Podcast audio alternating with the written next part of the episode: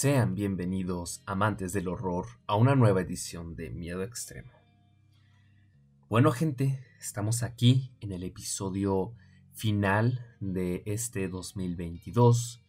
Ha sido, digamos, un año interesante en lo que respecta al podcast. Este 2022 ha sido un año curioso para mí a nivel general, gente, porque digamos que 2021 yo hice demasiadas cosas. Eh, soy una persona, una persona muy productiva que estoy en todos lados. Estoy en cosas de escritura, o estoy en teatro, o estoy aquí en el podcast, o estoy en el programa de radio de mi universidad, o otras cositas más.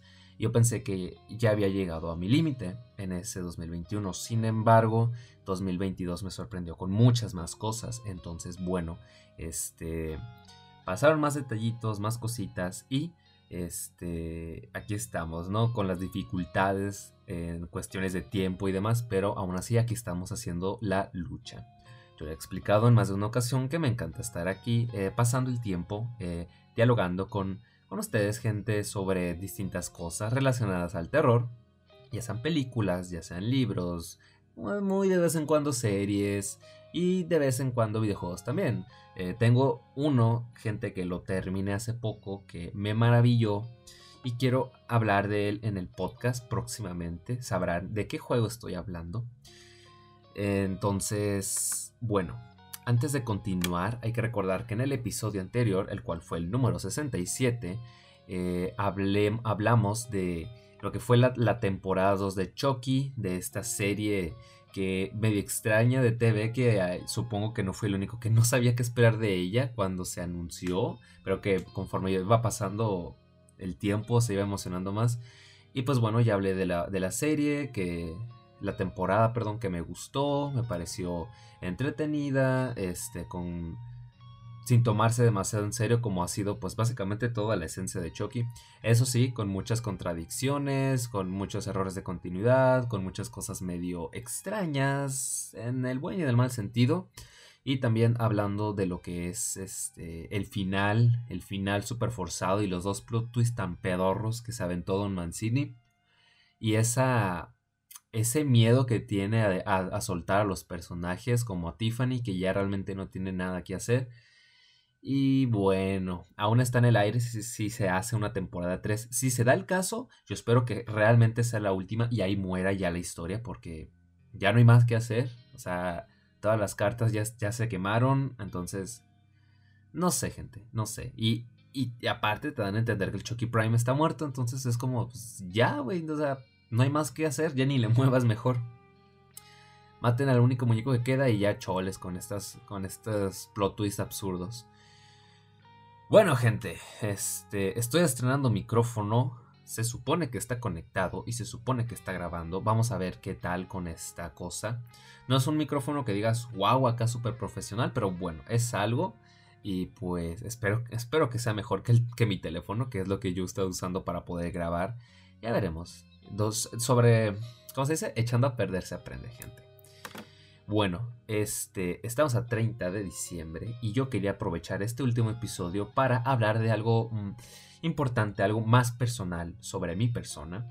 Y es que, damas y caballeros, eh, gente que me ha escuchado, ya sea en poco tiempo o mucho tiempo, este, mi libro, La muerte andante y otros relatos de horror, ya está disponible para su compra en Amazon. Este, tengo audiencia, gente, en varios lugares, este, en, donde se ha registrado en Estados Unidos, en España, en México, obviamente, en Argentina. Extrañamente también se ha llegado a registrar en, en Alemania, pero bueno, eh, está bien, Alemania me parece un país bonito, me gustaría visitar Alemania un día de estos.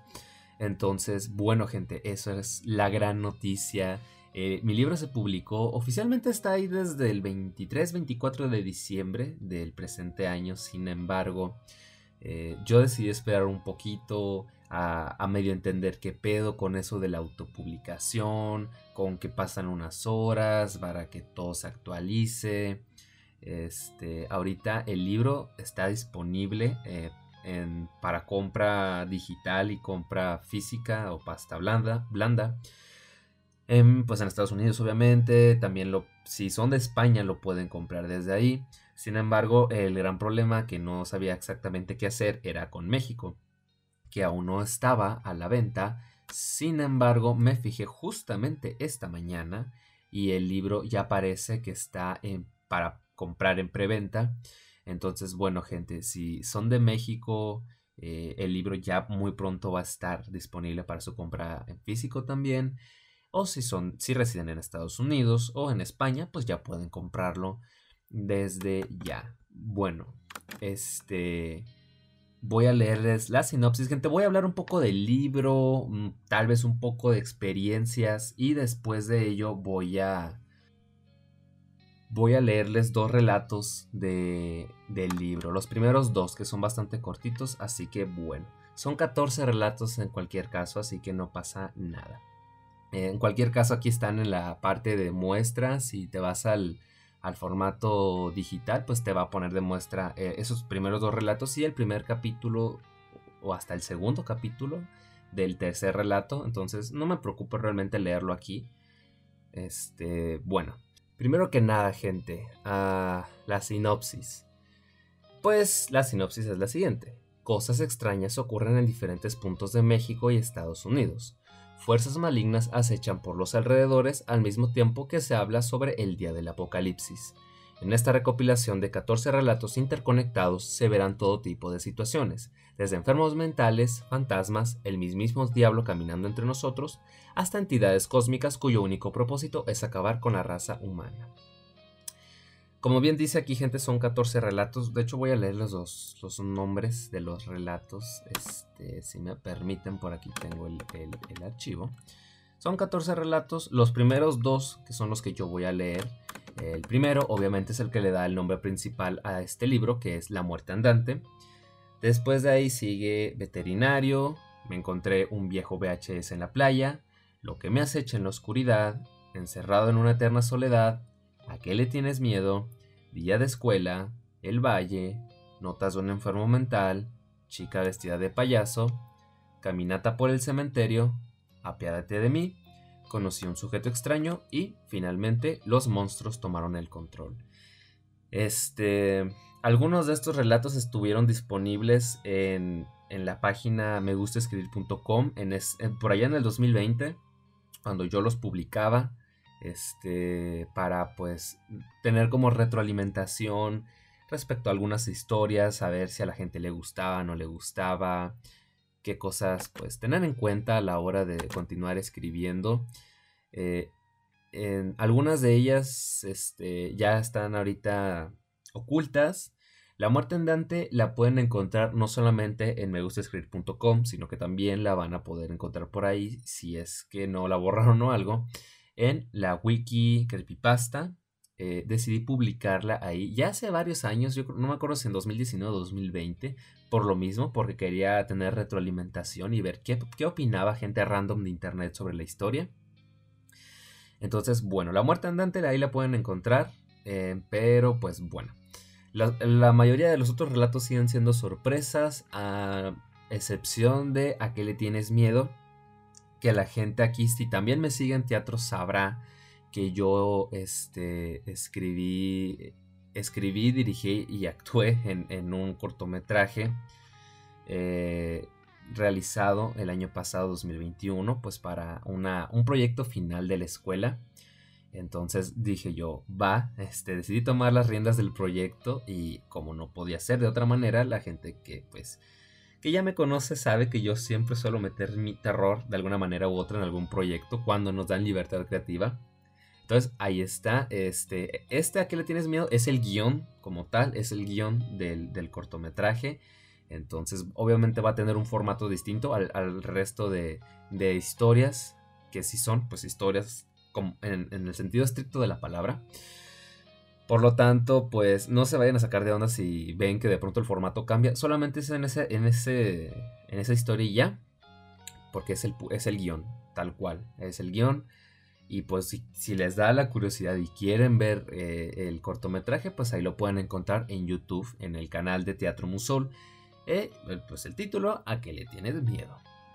También van a poder encontrar lo que es el detrás de escenas y bloopers y también podrán encontrar otro video que va que incluye la banda sonora realizada para el cortometraje, que es una, es una música original compuesta por un amigo mío, Javier Taylor.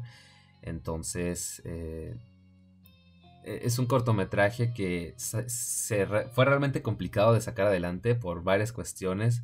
Este, no me gustaría ser acá demasiado cruel, pero hubo unos cuantos compañeros del equipo que realmente solo daban muchos problemas. Este, entre que si no iban, que si no avisaban, que si llegaban muy tarde. Y pues bueno, terminaron, terminó por, por afectarnos, pero al final logramos sacarlo adelante. Y pues fue un resultado decente, diría yo, dentro de lo que cabe considerando que no teníamos presupuesto y que no teníamos equipo y lo grabamos todo con un teléfono porque no había más, pues considero que estuvo bastante bien. Entonces, gente, pues, ¿qué les puedo decir? Este libro yo lo empecé en 2018. Voy a buscar la, la fecha aquí porque luego falte que me equivoque y que la esté regando por ahí. Este, aquí está.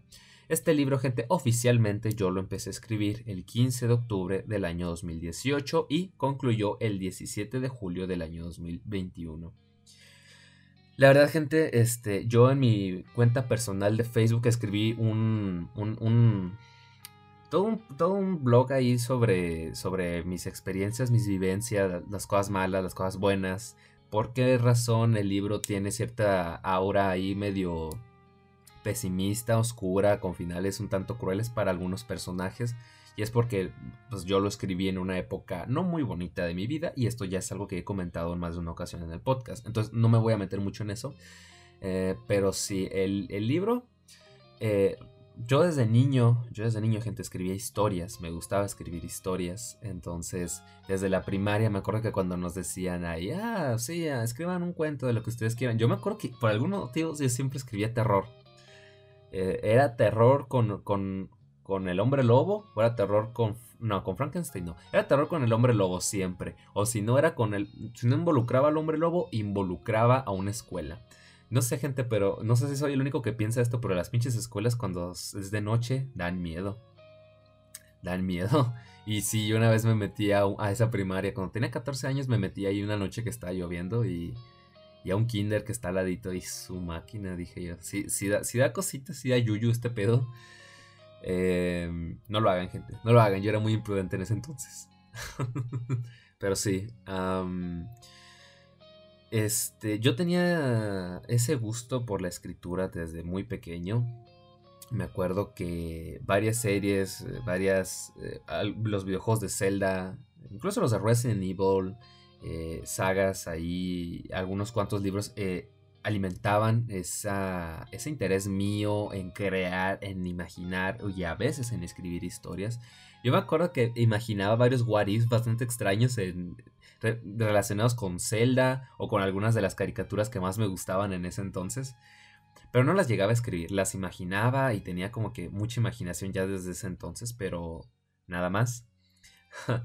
Entonces, ya fue hasta la secundaria donde empecé a, escribir un poco más de historias. A los 12 años recuerdo haber escrito un, una serie de, una miniserie de cuatro partes donde yo me enfrentaba a Slenderman. No sé si esto lo hablé en un episodio. Tengo el presentimiento de que lo hablé en algún episodio, en, en algún del podcast, en donde toqué el tema de los creepypastas. Creo que lo hice, no me acuerdo. En cualquier caso, esa, esa, característica decidí ponerla en, uno de los personajes del libro. Entonces cuando, cuando lo lean seguramente les va a dar risa. Pero sí, eh, yo de, morrillo y todo, todo meco escribía historias donde me enfrentaba a Slenderman. Escribí una y, luego hice la parte 2 y luego hice la parte 3 que según era la conclusión de la trilogía. y luego hice la parte 4 que ya ni me acuerdo de qué iban, más casi nada. Pero bestia, a mí me gustaba escribir historias desde, desde, ese, desde ese momento, desde mucho antes, desde chiquitillo. Eh, llegaba a escribir ahí como ciertas cosillas relacionadas con Jeff the Killer también. Este, a los 14 años escribí algunas historias ahí. Eh, a mí me avergüenza mucha gente decirlo, pero yo tenía un canal viejito en donde hacía loquendo. Entonces, están muy de moda ese tipo de videos. No voy a entrar en detalle, pero creo que la gente que ya lleva cierto tiempo en internet ya sabrá lo que estoy hablando. Entonces, este, ahí hacía yo ciertos videos y los... Y, hacía historias también. Eh, se suponía que yo iba a hacer una especie de, de arco ahí llamado Futuro Perdido, si no me equivoco. Sin embargo, al final se quedó en un capítulo. se quedó en un capítulo, perdón. Este. Eh, en, en, video, pero yo realmente escribí el guion de la parte 2 hasta la parte 5, hasta que ahí lo dejé y luego oficialmente lo cancelé. Mm, por un motivo u otro decidí cancelar ese proyecto. Pero sí, en 2015, gente, me acuerdo que yo escribía... Escribí una, una, miniserie.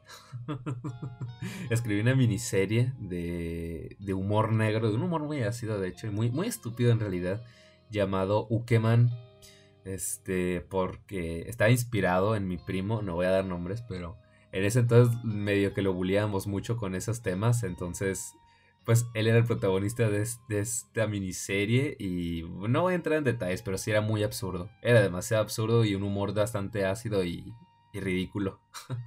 ridículo ahorita ya, ¿no? Que estoy en cierta edad a los 22, que en comparación con los 15, digo yo, no, pues qué pedo con eso que escribía yo a los 15 años.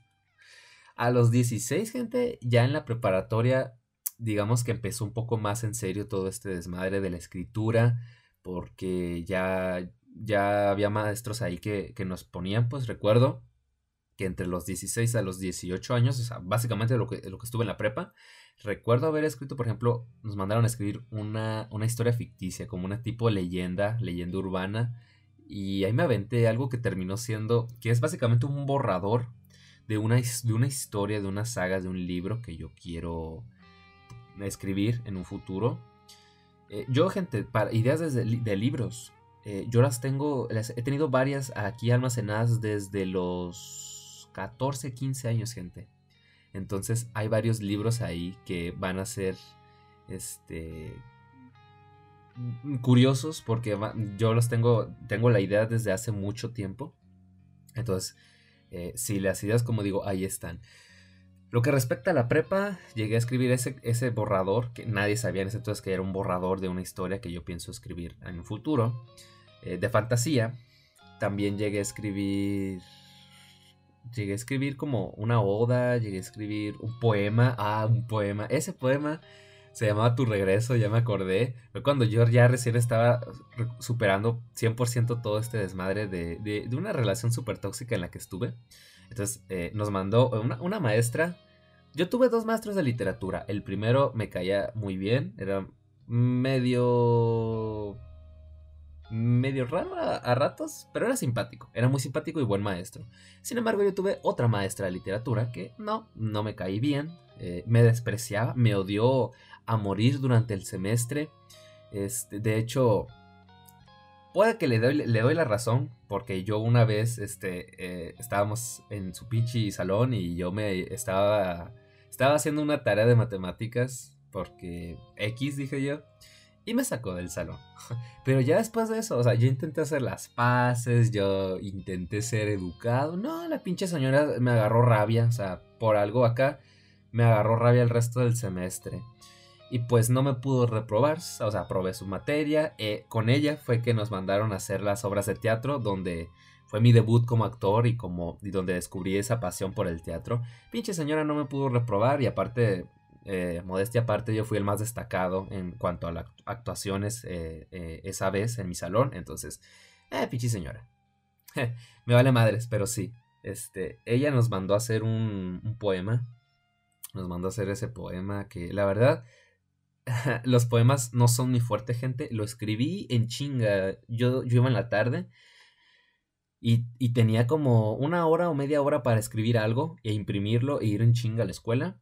Entonces escribí ahí y dije, ok, ok, déjate guiar por la tristeza. Es fácil escribir cuando estás triste. Y ahí me salió ese poema y dije yo, bueno. Llegué a escribir el guion del, primer, del episodio cero de mi extremo podcast. Inclusive llegué a escribir una reseña porque en, mi último semestre el maestro de esta literatura nos volvió a dar clase, afortunadamente, y pues nos dijo, ok, vamos a ir al cine, vamos a ver una película, no voy a decir el nombre de la película, pero sí, este, fuimos a ver esa película y, nos, y la tarea era escribir una reseña, pues como si fuese algo profesional, con él. Y bueno, estuvo interesante. Ese tipo de, de, recuerdos, algunas tareas, inclusive todavía las tengo guardadas, gente, por, por, ese tipo de recuerdos tan bonitos. Y estoy seguro que si me pongo a buscar van a haber más cosas ahí guardadas que yo ni, ni, siquiera me acordaba. Entonces, eh, eh, ahí se podría decir que yo estuve desarrollando poco a poco eh, todavía más las, las, habilidades de escritura. Así que, pues provecho si le saqué ahí. Y fue hasta los, fue a los 18 que cuando yo ya, este, cuando entré a la ingeniería y no me gustó nada y yo ya, era infeliz en ese punto, sumado a otros problemas personales, que dije yo, me convencí que dije, va, voy a escribir un libro, quiero ser un escritor ya definitivamente. Era un sueño básicamente, cuando lo pienso en retrospectiva, era un sueño que yo tenía desde niño, pero fue a los 18 que me decidí 100% que dije, quiero escribir un fucking libro. Y pues bueno, sí lo escribí gente, y ahora voy en el tercero. Y tengo ideas para... Tengo un borrador de un cuarto y tengo ideas para dos más. De momento, porque tengo muchísimas ideas en la cabeza, gente, para bastantes libros en el futuro. Entonces, bueno, en ese entonces yo decía, ok, necesito la experiencia necesaria, voy a escribir relatos cortos para eh, ir aprendiendo poco a poco. Y por ejemplo, pues ahí nació La Muerte Andante. No, creo que escribí primero Veterinario. Lo escribí este como inspiración una vez que llevé a mi gato al veterinario. Por la primera vez que lo llevé para sus vacunas. Fue en un local súper horrible, feo, asqueroso y putrido con un olor terrible y pésimas instalaciones que dije yo no lo vuelvo a traer aquí jamás en mi vida. Y así fue como pues nació la idea. Yo entre broma y broma dije voy a escribir un relato de ese pinche lugar horrible y sí lo terminé escribiendo. También este, terminé La muerte andante, me acuerdo que fue como en enero de 2019 que lo escribí. En ese, en ese mm, día yo salí, gente, no recuerdo dónde salí, no sé, no me acuerdo si iba a teatro o no me acuerdo si iba al cine, pero yo iba caminando y como que andaba pensando, porque en ese entonces ya, ya saben, este, que Donald Trump era presidente y siempre, cada cinco minutos andaba jodi, jodi, jode con que, ah, sí, guerra nuclear, conflicto nuclear y la chingada, que se peleaba con todo el mundo, hasta con los propios estadounidenses. entonces, em, pensando en eso, que, era un tema que estaba muy de moda, eh, me quedé pensando y pensando mientras caminaba y de pronto como que se me prendió el foco y dije, holy shit, tengo una idea para una historia y estaba acá, me quedé, me quedé, me quedé helado, gente, no sabía si irme a donde yo tenía que ir o regresarme a mi casa para empezar a escribir la historia, o sea, incluso me llegué a plantear sentarme en una banca ahí donde estaba y empezar a escribir en el teléfono. Total que sí fui, creo que fui a teatro. Total que fui y en cuanto regresé inmediatamente empecé a escribir la historia y en dos horas la tenía ya terminada. ¿Qué? Pues bueno, La muerte andante. Mucha gente eh, lo ha leído y le han dicho que wow, que les gusta mucho, que lo consideran uno de los mejores relatos que he escrito. Ya veremos, gente. Yo soy muy crítico con mi trabajo. Yo lo veo y digo, creo que está bien, pero podría ser mejor, tal vez. Tal vez es demasiado corto y no le terminé de sacar el provecho necesario. Pero bueno, los escritores nunca vamos a estar 100% contentos o satisfechos con nuestro trabajo. Somos demasiado, demasiado estrictos y a veces demasiado eh, perfeccionistas en ese sentido. ¿Qué más, gente? Pues así, este, yo iba escribiendo relatos. 2019 no escribí demasiado. Sí llegué a escribir unas cuantas cositas referentes al libro y otras más aparte. Pero, pues yo, yo, estaba, yo era infeliz en la ingeniería. Yo, aparte, los fines de semana trabajaba en, en, un, en una tiendita ahí en un supermercado. eh, bueno, voy a decir no trabajaba. Yo trabajaba en Sam's Club. Entonces, eh, pues realmente nunca tenía tiempo, siempre estaba corriendo, siempre estaba de un lado a otro eh, y era muy cansado, gente. Entonces, rara vez tenía tiempo yo para escribir y me iba sintiendo peor, me iba sintiendo muy mal realmente. Eh, no me sentía a gusto en ningún lado, que no encajaba en ningún lado. Me sentía solo en realidad. Pero bueno, gente, eh, yo les contesto con confianza porque total, ya pasó. Eso ya pasó, ya está solucionado. Son conflictos del pasado y ya estoy en mi mejor momento. Pero en ese entonces sí era muy difícil para mí. Pero bueno, eh, me salí de la ingeniería en septiembre. Entonces, y también del trabajo. Entonces ahí tuve, digamos, mi año sabático, sin querer queriendo. Entonces, durante lo que restó del 2019, yo escribí, escribí bastantito. Incluso escribí un relato navideño que lo narré en, el canal de Teatro Musol por si gustan escucharlo. Es un relato infantil, obviamente, pero me gustó bastante. Lo escribí para un concurso de la escuela de mis hermanos. Eh, no gané, pero bueno, igual me gustó mucho cómo quedó esa historia. Entonces, no recuerdo si fue a finales de 2019 o fue a principios de 2020. Creo que fue a finales de 2019. No, mentira. No, mentira, mentira, me estoy adelantando. Entonces escribí lo que restó del 2019.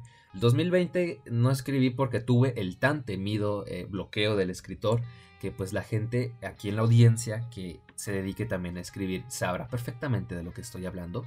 Pues bueno gente, yo me bloqueé completamente, no podía escribir nada. Cuando intentaba iniciar un manuscrito, escribía si acaso dos páginas y lo dejaba porque me quedaba en blanco, no... No sé gente, creo que el precio por recuperar mi felicidad y mi salud mental fue la capacidad de escribir, pero total fue, fue temporal. Y ya fue en, a finales de 2020, creo que sí fue a finales de 2020, cuando de pronto yo estaba sentado, estaba sentado pensando una infinidad de cosas, cuando de pronto se me ocurrió la idea de que, oye, este, esto que ya escribí se puede relacionar con esto y esto otro se puede relacionar con esta historia que tengo en mente y empecé a interconectar todo y fue en ese momento cuando se me ocurrió la idea de escribir, de crear un personaje, una entidad cósmica que es eh, uno de los grandes antagonistas de este libro y será uno de los antagonistas de en futuros libros también. Este, esta entidad cósmica se llama Bale. Entonces sabrán más de este ser en, en, el futuro cuando lean el libro, cuando lo tengan en sus manos o cuando lo tengan pues en formato digital, guiño guiño. Pero sí, eh, ahí como que tuvo un, golpe brutal. Todo lo que no pude escribir en 2020 se me, me llegó de golpe en ese, en ese momento. Y empecé a escribir como loco a partir de 2021. Escribí en chinga. Rapidísimo escribía. Y cuando cuando llegó, llegaron las vacaciones, gente, y a mí me operaron de, eh, algo ahí de los ojos en 2020, en 2 de agosto, 2 de, de junio, perdón. Entonces estuve incapacitado la mayor parte del, del mes de, junio. Los primeros días sí los usé para descansar porque me sentía, me sentía débil, me sentía vulnerable, tenía los ojos hinchados, entonces era muy difícil gente para mí, pero pues me terminé hartando, soy una persona demasiado, demasiado activa, entonces dije ya, ok, voy tener cuidado, pero ya necesito seguir escribiendo. Y escribía gente, como no podía no podía ni agacharme, no podía, no podía cocinar, eh, la luz del sol me lastimaba los primeros, las primeras semanas. dije yo, bueno, pues no me queda más realmente mucho que hacer, salvo escribir. Y, y, por ejemplo, no era cómodo estar sentado tan cerca de la tele, entonces dije yo, voy a escribir. Y escribía gente. Llegaba a escribir hasta 11 o 12 páginas por día. Así, así de, de, inspirado estaba gente. Entonces escribí y escribí y escribí. Cuando ya estaba recuperado en el mes de julio, aún así yo seguía escribiendo y fue cuando logré concluirlo. Eh, fue impresionante, fue como un arranque de inspiración como pocas veces me ha llegado a pasar. Y bueno gente, pues aquí está. Mm, obviamente le he hecho varias revisiones y varias correcciones con el paso del tiempo hasta el día de hoy que ya está a la venta. Si intenté aplicar con con, ¿cómo se llaman? Con editoriales tradicionales, sin embargo, no se me dio la oportunidad. Este, México, siendo México, no me dieron la oportunidad en ninguna editorial. Es triste para mí, gente, en realidad decir esto, pero tuve más oportunidades, más ofertas o más interés en España que en mi propio país de origen, y eso para mí es muy triste, gente. Tres editoriales me dieron la oportunidad. La, tercera no sé si era de España como tal, pero tenía mercado fuerte ahí, eso, eso creo que sí. Pero las primeras dos sí eran de España y me, deprime mucho que ellos sí me dieran la oportunidad, sí tuvieran el interés, sí se tomaran la molestia de, de hablar conmigo, cosa que no pasó en México. Ninguna editorial me quiso aceptar, todas me dieron la espalda, mm, no me dieron respuesta. Por ahí algo ahí escuché que el problema es que las dos grandes editoriales de aquí son eh, Planeta y Penguin Random House. y estas editoriales pues prefieren centrar su, atención y sus esfuerzos en autores ya consagrados y por ahí también llegué a escuchar que si le dan la oportunidad a autores nuevos eh, son más que nada los que residen en España o en Estados Unidos y eso a mí me dejó muy jodido porque dije entonces dude ¿qué chingados me toca a mí hacer entonces? Entonces sí, eh, yo llegué a hablar con esas tres editoriales españolas, mantuve una conversación en línea con un editor de, una de ellas. Este año, de hecho, en enero de 2021 fue cuando hablé con él, entonces muy amable, muy simpático, muy buena persona. Eh, entonces, en, estas tres, en estos tres casos, por un motivo u otro, no se pudo llegar a un acuerdo. Sin embargo, decía yo, hay interés ahí. Entonces, eh, hay para mí fue como tomarlo como una especie de bendición, como de que, ok, el libro no es la gran cosa, no es una, no es una revolución en cuanto a narrativa ni nada. A mí, gente, a mí esas cosas me valen madres. Yo lo que quiero es escribir, lo que quiero es eh, eh, plasmar ese amor que siento a la escritura con ideas que tengo y pues si es posible alegrarle al lector con esas historias, alegrarle una tarde, entretenerlo, lo que sea, pero esto yo lo hago por amor al arte.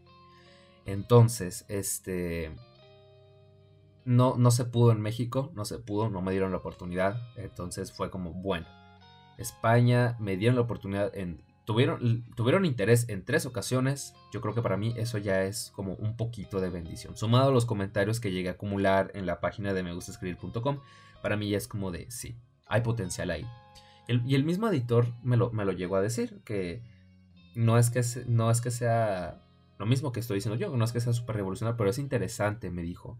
Eh, en esa conversación me llegó a decir que le llamaba mucho la atención la enorme creatividad que yo tengo para ser tan joven. Actualmente tengo 22 años, gente. En ese entonces tenía 21. Me dijo, me sorprende que para tener 21 años tengas tanta imaginación y logres escribir tantas historias eh, que se llegan a distinguir pues con distintos elementos y demás y, todo eso. Y aparte me llegó a comentar el hecho de que le, envié un, archivo que era mi biografía resumida, me dijo, me sorprende que... No, supongo que por el hecho de que tú actúas, eso ayuda a que puedas entender mejor a los personajes y sepas escribir bien a los personajes, cómo piensan, qué sienten, qué les preocupa, etcétera, etcétera. Entonces, sí, eso para mí ya fue el voto de confianza. Y bueno, gente, hay cosas que sí eh, siento que han envejecido un poco mal en este libro. Pues hay que recordar que tenía 18 años, eh, algunos relatos estaba aprendiendo, eh, no, y no era un, buen. No, no, era un buen momento en mi vida, pero aún así se hizo el intento, se hicieron las debidas correcciones. Y bueno, mis libros han estado evolucionando, ¿no? Este, escribí un segundo y el tercero que estoy escribiendo siento que es muy diferente a este primero, pero bueno, de esos, de así es como se aprende, pues, ¿no? Como dije, sobre echando a perder se aprende o sobre la marcha se aprende. Eh, entonces, bueno, gente, mm, así. sí, ya yo desde ese tiempo estaba considerando el tema de publicar en Amazon y me estaba pues debatiendo entre que sí sí, que si no. Al final opté por sí opté por sí y bueno, aquí estamos. Total, pues yo investigué y decían que tú lo puedes retirar en cualquier momento, los derechos son tuyos. Entonces, si por algún motivo en un futuro una editorial estuviese interesada y me dijese, oye, queremos publicar tu libro, pues yo lo puedo retirar. En teoría, lo que yo leí, lo puedo retirar de Amazon sin ningún problema. Entonces, bueno, eh, dije yo, hay que intentarlo. Hay que animarse. Si algo me ha caracterizado desde, desde esa redención que tuve, eh, ya desde 2020 fue el, lanzarme, en arriesgarme, en hacer las cosas. Lo más mm, complicado, por lo general, gente, no es, no es como, por ejemplo, en mi caso, no es escribir la historia como tal, es lanzarse, es arriesgarse. Porque mm, es muy normal que siempre te estén jodiendo otras personas con que, ay, es que, es que tal vez no va a funcionar, no, es que deberías pensártelo, no, es que esto y lo otro. Y eso te termina perjudicando porque te vuelve alguien inseguro. No, gente. Lo que yo hago cuando alguien me dice no es, ok, chinga tu madre, me voy a ir a... Me dijiste que no, no me diste la opción, ok, yo voy a ir a buscar a otro lado, porque se va, de que se va a hacer, se va a hacer. Y esa es mi filosofía de vida, gente. Así es como yo siempre me he manejado. Y todo eso me ha llevado a buen camino. Con el libro, con mi grupo de teatro, con muchísimas cosas, gente. Todo inició por una idea. Y todo inició por un... No pierdo nada intentándolo. Así que considérenlo, gente. Es una filosofía bastante bonita en la vida aplíquenla, porque sí, sí, pueden llegar muy lejos y sí pueden cumplir sus sueños y todas sus metas si van con esa filosofía. Es como me dicen mis padres, el no, como sea, ya lo tienes ganado, así que si te dicen que sí, tienes muchísimo que ganar y si te dicen que no, no tienes nada que perder. Así que adelante, gente. Holy shit, man. Todo inspirador aquí. Ok, shit, man. Ya llevo 35 minutos aquí hablando. Ok, entonces yo creo que lo mejor, gente, es este, empezar a narrar estas primeras dos historias. El libro, gente, como mencioné, lo pueden comprar ya en digital y pasta blanca en, en, en, España y en, y en Estados Unidos. En México parece que ya está para la preventa. Yo le puse en general un, un, costo, un precio de 10 dólares, pero entre que le suman lo que es el costo de producción del, del libro y, supongo que a veces el envío, pues le, subirán más ahí, pero bueno, yo, yo quería tener un precio bastante bajo, yo pensaba en poner el libro como en 6, 7 dólares, pero no me dejó, Amazon no me dejó, me obligó a la de a huevo ponerle un mínimo 9 dólares, entonces lo dejé en 10 y dije, ok. Una disculpa en eso, gente, eso ya es algo que se me escapó a mí de las manos, Amazon no me dejó. Bueno, este... Ahí pueden ir viendo los precios y bueno, si aún por algún motivo tienen dudas respecto a comprar el libro, voy a leerles los primeros dos relatos y si les convencen, pues adelante. Inicio la lectura con La muerte andante. Ok, está todo en orden. Va. La muerte andante. Han pasado días, o tal vez semanas, quizá meses. La verdad es que no lo sé ni tampoco importa ahora. Verán, finalmente ocurrió. Esos bastardos lo hicieron lanzaron un ataque nuclear. Varias partes del mundo deben estar devastadas a causa de esto. Mi nombre solía ser Bruce Graham. Trabajaba como mecánico en mi propio taller y me iba bastante bien. Tenía una esposa, Jessica, y dos preciosas niñas, Mara y Linda, de 12 y 8 años respectivamente. Éramos una familia estable y muy unida, pero todo cambió aquel día de septiembre. Ajá. Perdónenme, gente, aquí ando móvil. Decidimos salir a pasear un sábado por la mañana. Era un día hermoso y el cielo era claro. Habíamos ido al campo, una hora y media en auto. Llevábamos lo necesario para lo que se suponía sería un día perfecto. Manta, comida, servilletas y un par de juguetes por si las niñas llegaban a aburrirse. Dejamos todo puesto debajo de un árbol que se encontraba apartado de la carretera por seguridad. Comimos unos sándwiches y después jugamos a perseguirnos. Esa fue la última vez que escuché las risas de mis hijas y la última vez que yo pude sonreír. Nos sentamos debajo del árbol para cubrirnos del resplandeciente sol por un momento. Estábamos hablando del bonito paisaje y demás cosas. Cuando sea mayor quiero trabajar en una organización para cuidar el medio ambiente, dijo de pronto Linda. Era una niña muy optimista y amaba ese tipo de lugares, además de los animales. Puedes serlo si te esfuerzas mucho, querida, le respondió Jessica, tan amable como siempre. Linda estaba muy contenta con eso, saber que podría cambiar el mundo si se lo propusiese, al menos antes de que todo se deformara para siempre. De pronto el cielo había cambiado y tenía un tono rojo, intenso, y poco a poco pudimos ver a la distancia cómo una gran explosión en forma de champiñón se extendía donde hace unos minutos debía de encontrarse la ciudad. No lo podía creer. Días antes había escuchado por la radio de que las tensiones entre países estaban en un punto crítico, pero jamás creí que esos imbéciles fueran a hacerlo, por sentido común, si se iniciaba una guerra nuclear, la humanidad y todo como lo conocemos desaparecería sin más. Bueno, parece ser que eso les dio lo mismo y se dejaron llevar por su orgullo, o peor aún, su instinto de autodestrucción, muy, muy usual en el ser humano. No era posible. Mi taller, mi casa, mis amigos, todo como lo conocía se había esfumado en aquel humo tóxico que cada vez se acercaba más. No fue sino hasta que Jessica gritó mi nombre. Bruce, Bruce, por todos los cielos reacciona, que me di cuenta de que las niñas se encontraban abrazando a Jessica. Sus rostros mostraban el más espantoso y sincero terror que puede llegar a experimentar una persona. Estaban llorando. Veían una masa gigantesca, y aunque no estoy seguro de si comprendían qué significaba o qué era aquello, puedo asegurar que tenían algo muy claro. Iban a morir, lo sabían, y la idea las tenía muertas de miedo. A mí también, pero ellas no podían ocultar aquel temor. Mami, ¿qué es esa cosa? Gritó de pronto Linda. Es... es... Se detuvo Jessica. Como yo, ella también se encontraba en shock al presenciar la escena. Tengo miedo, dijo Mara. Papi, ¿acaso es alguna especie de truco para una película o algo? Porque no tiene nada de gracia. Hubiera dado cualquier cosa en ese momento para que así fuera. Pero no, era real, horriblemente real. La onda nos alcanzó. Si hubiéramos estado en la ciudad, la explosión nos habría matado al instante. Tal vez eso hubiera sido mejor que lo que nos ocurrió a continuación. La radioactividad, la maldita radioactividad. Estaba consumiéndonos en ese momento. Nuestros cuerpos estaban pudriéndose. Podía, sentir cómo mis entrañas poco a poco comenzaban a descomponerse y me ardían los ojos. Comencé a vomitar. Era una sensación tan horrible, tan destructiva, que hubiera dado lo que fuera por morir pronto en vez de tolerar aquel proceso venenoso.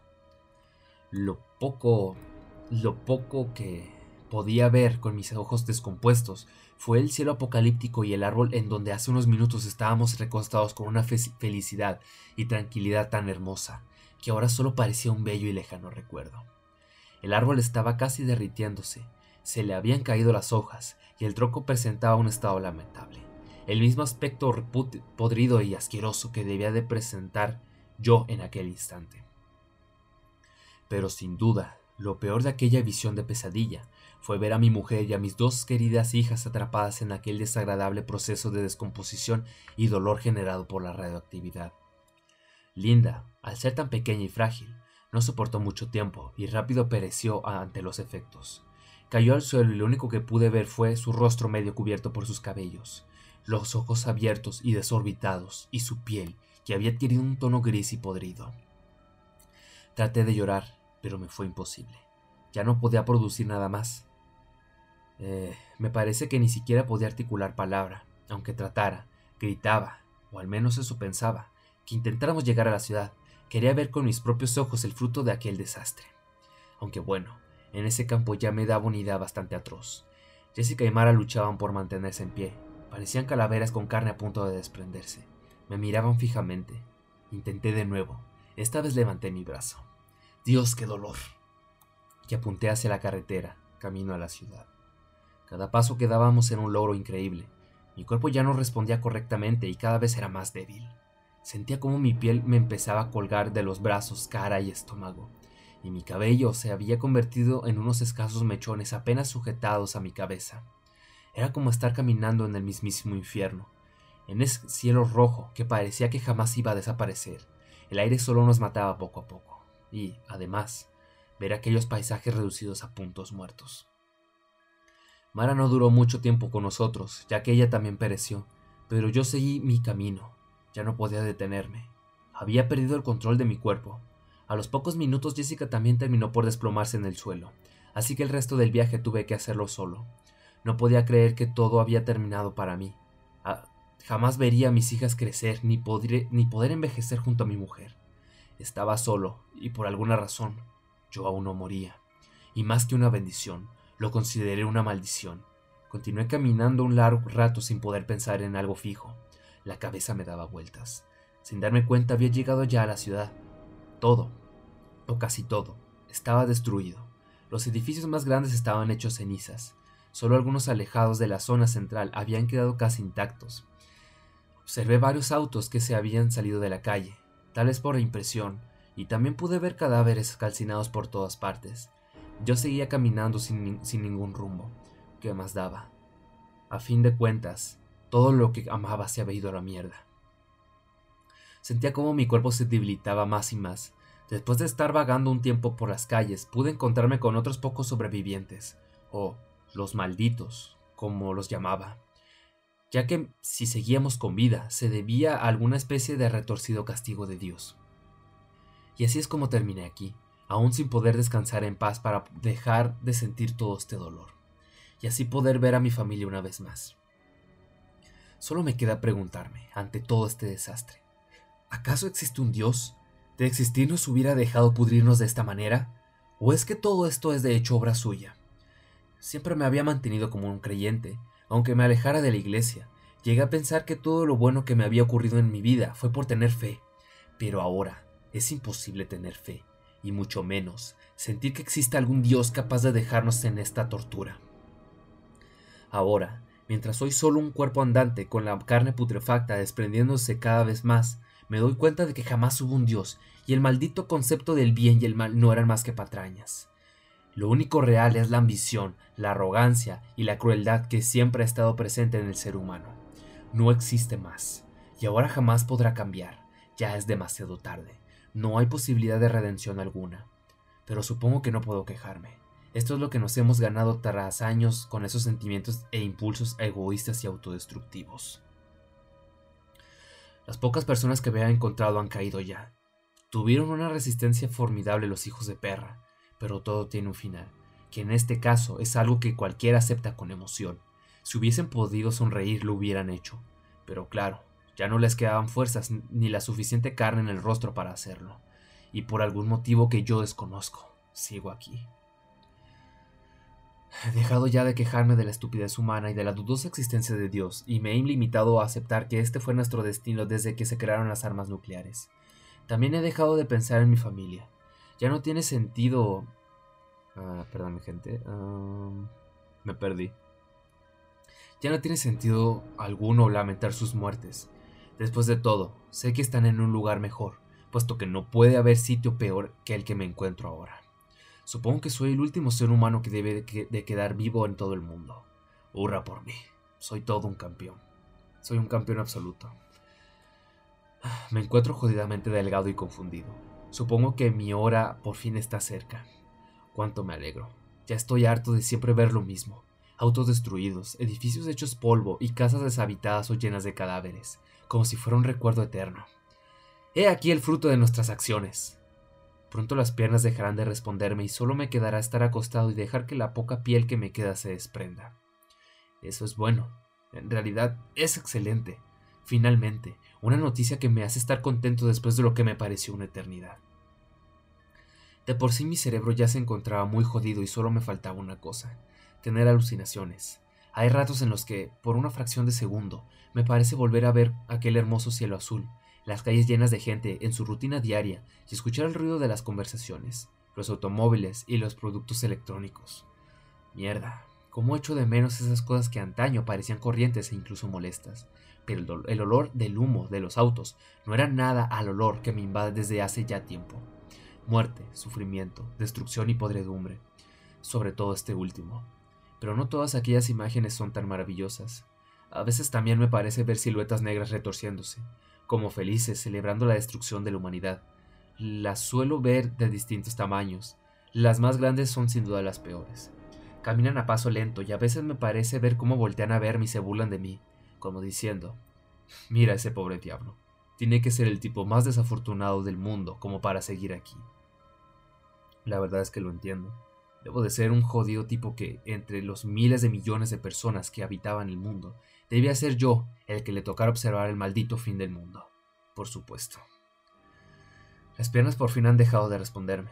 Me encuentro tumbado en el piso esperando con ansias mi final. Hace tiempo que todo dejó de importarme. Mi nombre, mi antigua vida, mi familia y el resto del mundo.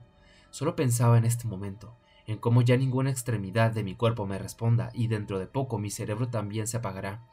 Es la mejor noticia que he recibido en mi miserable vida. Por fin todas esas cosas que había dejado atrás volvían a mi mente de golpe. Supongo que así debe ser ver tu vida a través de tus ojos. Recuerdo mi niñez y a mis padres. Muy lindo todo. Pasó mi adolescencia, mi primer grano, mi primera novia, mi primera suspensión, a un bravucón que me hacía la vida imposible. Quizás seas la única persona que, del mundo por quien no siento ninguna lástima, cabrón. Y por supuesto, mi graduación. Veo mi época Ah, perdón, veo mi época de adultez, las desveladas de la universidad. Jessica, tan linda la primera vez que la vi, y cómo aquellos fueron los mejores días de mi vida a su lado. Mi matrimonio, el nacimiento de mi primera hija, a todos mis colegas, mi segunda hija, las, presentaciones en la escuela y dibujos que ellas me dedicaban. Todo es tan bello de recordar. Hace tanto tiempo que no me sentía tan feliz. Si pudiese llorar lo habría hecho, pero claro, perdí esa habilidad hace mucho tiempo. Veo una luz a la distancia. ¿La otra vida? ¿Al final siempre hubo un dios y un paraíso? Al parecer sí. Y qué maldito por tardarse tanto en abordarme, pienso divertido. Sin embargo, eso ya no me importa en estos momentos. Por fin mi hora llegó y puedo largarme de este lugar. La luz se hace más grande y siento cómo recupero fuerzas. Me levanto y veo mis manos, con color de nuevo. Me siento de maravilla. La luz es inmensa. Ya no percibo ningún olor o sonido alguno. La hora ha llegado. Camino con total confianza hacia la luz. Seguro que al final de ella estará mi esposa y mis hijas esperándome. Y eso es la historia de la muerte andante. Quiero adelantarles que a lo largo del libro hay dos relatos más que de una manera de una manera u otra, de manera indirecta, continúan con la historia, así que si les llamó mucho la atención y si se quedaron picados con la curiosidad, pues la historia continúa en dos relatos más. Pero bueno, ya para ir concluyendo, voy a leer la historia de Veterinario. Es increíble cómo la realidad a veces supera la ficción, que el ser humano puede llegar a ser el verdadero monstruo en la vida real y seamos capaces de los actos más atroces e inenarrables. A mí me tocó verlo con mis propios ojos cuando era un niño de 11 años. Yo tenía un perro, se llamaba Manchas, qué original, debido a que tenía manchas negras muy particulares en la cara, orejas y patas delanteras. Lo encontré un día saliendo de la escuela cuando tenía 7 años. Me dirigí a mi casa, un trayecto corto, en 5 minutos podía llegar, pero en el camino escuché unos lloriqueos. Buscando encontrar manchas, era solo un cachorro. Alguien, algún desalmado, debía abandonarlo ahí para que muriese. Fue cosa del destino que yo lo encontrara. No podía dejarlo ahí. Estaba temblando y lloraba, así que lo cargué y lo llevé a mi casa. Al principio recibí un regaño por parte de mi madre, dado que a ella jamás nunca le han gustado los animales. Le lloré por horas, no quería deshacerme de él. Tras muchos lloriqueos y un par de berrinches, terminó aceptando. Primero fuimos a buscarle comida para perros cachorros, luego fuimos a un veterinario. Teníamos mucha suerte, ya que cerca de nuestra casa se encontraba una veterinaria, y según lo que me habían contado amigos que desde hace tiempo ya tenían mascotas, el dueño del lugar, el señor Sullivan, era alguien digno de confianza. Así pasaron los años. Manchas era una mascota cariñosa y obediente, nunca nos dio problemas, y, con el pasar del tiempo, mi madre se terminó enamorando de él. Cuando cumplí los 11 años, Manchas tuvo una infección en el estómago, había vomitado sobre la alfombra. Teníamos que llevarlo de urgencia a algún veterinario. Para nuestra mala suerte el señor Sullivan había cerrado su clínica, así que fuimos a una pequeña veterinaria que estaba media hora en auto. Llegamos a esa veterinaria, que nada tenía que ver con la del señor Sullivan. El cartel se encontraba desgastado. Era más chico y afuera colgado estaban lo que parecían toallas, solo que estaban llenas de sangre. No me daba confianza ese sitio, pero era el más cercano y Manchas estaba muy mal. Mi madre tampoco parecía muy convencida, pero al, final entramos. Lo primero que noté fue un olor horrible, una mezcla de sangre, sudor y animal sucio era de animal sucio. Era insoportable. Eh, a nuestra derecha estaba el dueño del sitio, un señor bastante gordo y con el cabello canoso. No, no transmitía la misma confianza que el señor Sullivan. Buenos días, respondió mi madre. Nuestro perro enfermó del estómago. Ha estado vomitando mucho. Ah, no, perdón, perdón. A ver. Ah, me saltó una línea aquí, perdón. Buenos días, dijo el hombre. Mi nombre es Stuart Smith. Se levantó y le estrechó la mano a mi madre. Pude ver que, en su escritorio tenía un café y un pay de queso. Era increíble que ese señor fuera capaz de comer tan tranquilo con tremenda peste. Buenos días, respondió mi madre. Nuestro perro enfermó del estómago. Ha estado vomitando mucho. Entiendo, dijo el señor Smith. Bien, si me permiten le echaré un vistazo a su mascota, dijo con una sonrisa poco natural. Mi madre dudó por un instante. Con cuidado le entregó a manchas y... y el señor Smith lo cargó con sus enormes brazos. Se me ocurrió que, si quisiera, podía estrangular a cualquier persona con facilidad gracias a esas manos. Pasó por una cortina y nos dejó ahí, esperando, tomando asiento. Perdón, tomamos asiento. El olor era insoportable. Tras unos minutos que parecían eternos, mi madre se levantó. Cielo, iré a un mercado que está aquí cerca por bebidas. ¿Qué se te antoja? Una Coca-Cola, exclamé sin pensármelo dos veces. Ella sonrió. De acuerdo, asintió mi madre. Te traeré una Coca-Cola. No tardo. No te muevas de aquí. Si el señor Smith vuelve, le dices que salí un momento. Muy bien, respondí con toda seguridad. Um, perdón, ahí vi un error, sí. Muy bien, respondí con toda seguridad. Pero en realidad no me hacía mucha gracia tener que quedarme solo entre aquella peste. Mi madre salió y me quedé en un silencio mortal. No había nada que hacer, no vi revistas con que perder el tiempo. De pronto un pensamiento pasó por mi mente. ¿Aquel sitio era legal? Busqué con la mirada y vi un certificado colgado en, una pared destartalada cerca de aquellas cortinas sucias. ¿Qué escondían ahí? ¿Por qué el señor Smith tardaba tanto en volver? ¿Por qué Manchas permanecía tan callado? Para ser una veterinaria me pareció extraño que estuviera tan silencioso. Por lo general, en esos lugares se escuchan muchos ruidos de mascotas molestas, enfermas u operadas. Por mi mente pasó la idea de echar un vistazo. ¿Me regañaría el señor Smith? Me, me, levanté y despacio me fui acercando a las cortinas. Al acercarme pude ver mucho mejor el certificado. Parecía legítimo, pero viendo las condiciones tan lamentables del lugar, parecía de esos negocios clandestinos. Entré y lo que vi fue un cuarto pequeño. Había una mesa en el centro y varios frascos y jeringas, pero ningún rastro del señor Smith ni de manchas. Comencé a preocuparme. Ahí no había ninguna otra puerta por donde pudo haber ido. Lo que me asustó un poco fue que en el suelo había varias gotas de sangre fresca. Es normal, es de las cirugías que les hacen a los animales, pensé. Continué explorando la habitación. Los frascos no tenían nada de extraño. En una esquina se encontraban unas cuantas cajas de cartón apiladas. Al acercarme vi que escondían una pequeña compuerta. Me quedé dudando un momento. Mi mente decía entra, pero no quería entrar. En el fondo sabía que me estaba arriesgando demasiado con el simple hecho de estar ahí de pie. Tras vacilar unos momentos, que parecían horas, abrí la compuerta y bajé tan silencioso como pude. El lugar estaba un poco iluminado. Caminé con cuidado y vi en el fondo una luz. Distinguí la corpulenta figura del señor Smith. Estaba de espaldas. Me acerqué despacio. Cuando ya estaba visualizando lo mejor pisé algo y se escuchó un fuerte aullido de dolor. Horrorizado, bajé la mirada y pude distinguir un perro. Estaba sangrando. Entonces el señor Smith se giró y fue en ese momento que vi algo que jamás podré olvidar. Detrás de él había una mesa donde se encontraba manchas. Estaba sangrando y temblando.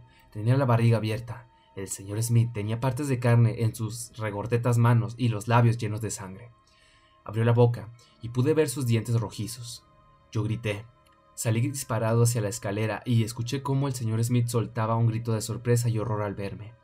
Encendió todas las luces y antes de que pudiera llegar a las escaleras pude ver a más perros y gatos que se encontraban apilados en varias partes del cuarto y detrás de la escalera. Todos temblando o ya muertos con varias partes abiertas o amputadas. Subí las escaleras y cerré de un portazo la compuerta. Salí de aquel lugar. Estaba llorando. En ese momento mi madre llegó, y muy asustada se me acercó y me preguntó qué pasaba. Le conté lo que había visto tan claro y breve como me fue posible. Seguí asustado. En ese momento salió el señor Smith. Estaba limpio. La sangre que tenía en la ropa y en la piel había desaparecido. Señora, exclamó Smith, si me permite explicarle. Verá, estaba castrando a un perro que me dejaron poco antes de que llegaran y su muchacho. Ah, la curiosidad, tal vez. Me entró y me vio en mitad de la operación. La impresión hizo que saliera gritando. No es cierto, mamá, grité. Él, él se estaba comiendo mancha, él se estaba comiendo a los animales que tiene ahí, encerrados. Lo vi comiéndose a manchas. Mi madre estaba atónita al escuchar todo aquello. Sin perder la calma, miró de nuevo al señor Smith. De acuerdo, vamos a tranquilizarnos todos, dijo mi madre con un leve tono de desconfianza en su voz. Señor Smith, ¿puede usted ser tan amable de traernos de a nuestro perro para asegurarnos que se encuentra bien? En ese momento el, poco color que tenía Smith en su piel desapareció. Estaba acorralado y lo sabía. Jamás habría podido inventar una excusa convincente a tiempo, y menos considerando que tenía a mi perro en una mesa con el estómago abierto. Oh, este... titubió. Temo que no será posible, ya que su animal necesita reposo a causa de los medicamentos. Señor Smith, dijo mi madre tajante, si no nos deja al menos ver a nuestra mascota, me veré forzada a llamar a la policía. No, gritó Smith. No puede hacer eso. ¿Acaso cree lo que le está contando este niño? Mi hijo, interrumpió mi madre. No es alguien que suele mentir. Además, él no tiene la suficiente crueldad para inventarse algo tan horrible. En ese momento Smith me miró con unos ojos macabros, unos ojos donde solo había demencia y rabia. Se dio la vuelta rápidamente, corrió a la veterinaria, cerró con llave y desapareció de nuestras vidas, de nuestras vistas. Mi madre llamó a la policía. Estuvimos todo ese tiempo sentados afuera del local por si Smith le daba por huir. Lo único que hice en ese tiempo fue llorar. Estaba horrorizado por toda aquella experiencia. Mi madre me abrazaba y me decía que no me preocupara, que aquel monstruo no tenía escapatoria y pronto estaría tras las rejas. Eh, llegó la policía y tras investigar todo el local solo encontraron los cuerpos de aquellos pobres animales. Al parecer Smith tenía unas bajo la manga y en aquel sótano había un camino que conectaba con las alcantarillas. Asqueroso, pero útil para alguna huida rápida. Dudo que Smith pensara que alguna vez fuera a utilizarla. Las autoridades declararon que Smith se dedicaba a secuestrar animales callejeros para devorarlos como parte de algún fetiche extraño. Y las mascotas que llevaban ahí no sufrían tanto daño, lo suficiente para morir unos meses después y justificarlo con alguna infección o simple mala suerte. Sacaron todos los cuerpos por él por el de, pero sacaron todos los cuerpos. Perdón, gente. Pero el de Manchas había desaparecido. Era fácil suponer que Smith se lo había llevado. Comida para llevar, pensé. Ya no sentía miedo por en ese momento, sino una inmensa rabia. Aquel cerdo se había llevado a mi mascota, pero por lo que ni siquiera podía darle un entierro digno. En los siguientes días no tenía ganas de hacer gran cosa. Me costaba comer a causa de aquel vívido recuerdo, y como ya no tenía manchas a mi lado, la casa estaba en completo silencio. Las, personas, las primeras noches no podía dormir bien porque el fantasma de Smith se me aparecía en sueños, con esa sonrisa ensangrentada y ojos lunáticos. Me despertaba y comenzaba a llorar. Quería justicia, pero no conseguía dar, no conseguían dar con su paradero. Una noche, mientras cenábamos, alguien tocó a la puerta. Mi madre se levantó y fue a ver quién era. Desde la cocina escuché un grito desgarrador. Corrí hasta la puerta y encontré a mi madre en el suelo, con las manos en la boca y los ojos llenos de lágrimas. Cuando vi lo que había en el suelo, no pude contener mi vómite. En el suelo se encontraba la cabeza de manchas, con las cuencas vacías y una pequeña nota pegada en la oreja que decía: Gracias por aquel aperitivo. Realmente lo aprecio. Smith. Llamamos a la policía, y esta vez los dos lloramos desconsoladamente. Las autoridades no pudieron atrapar a Smith.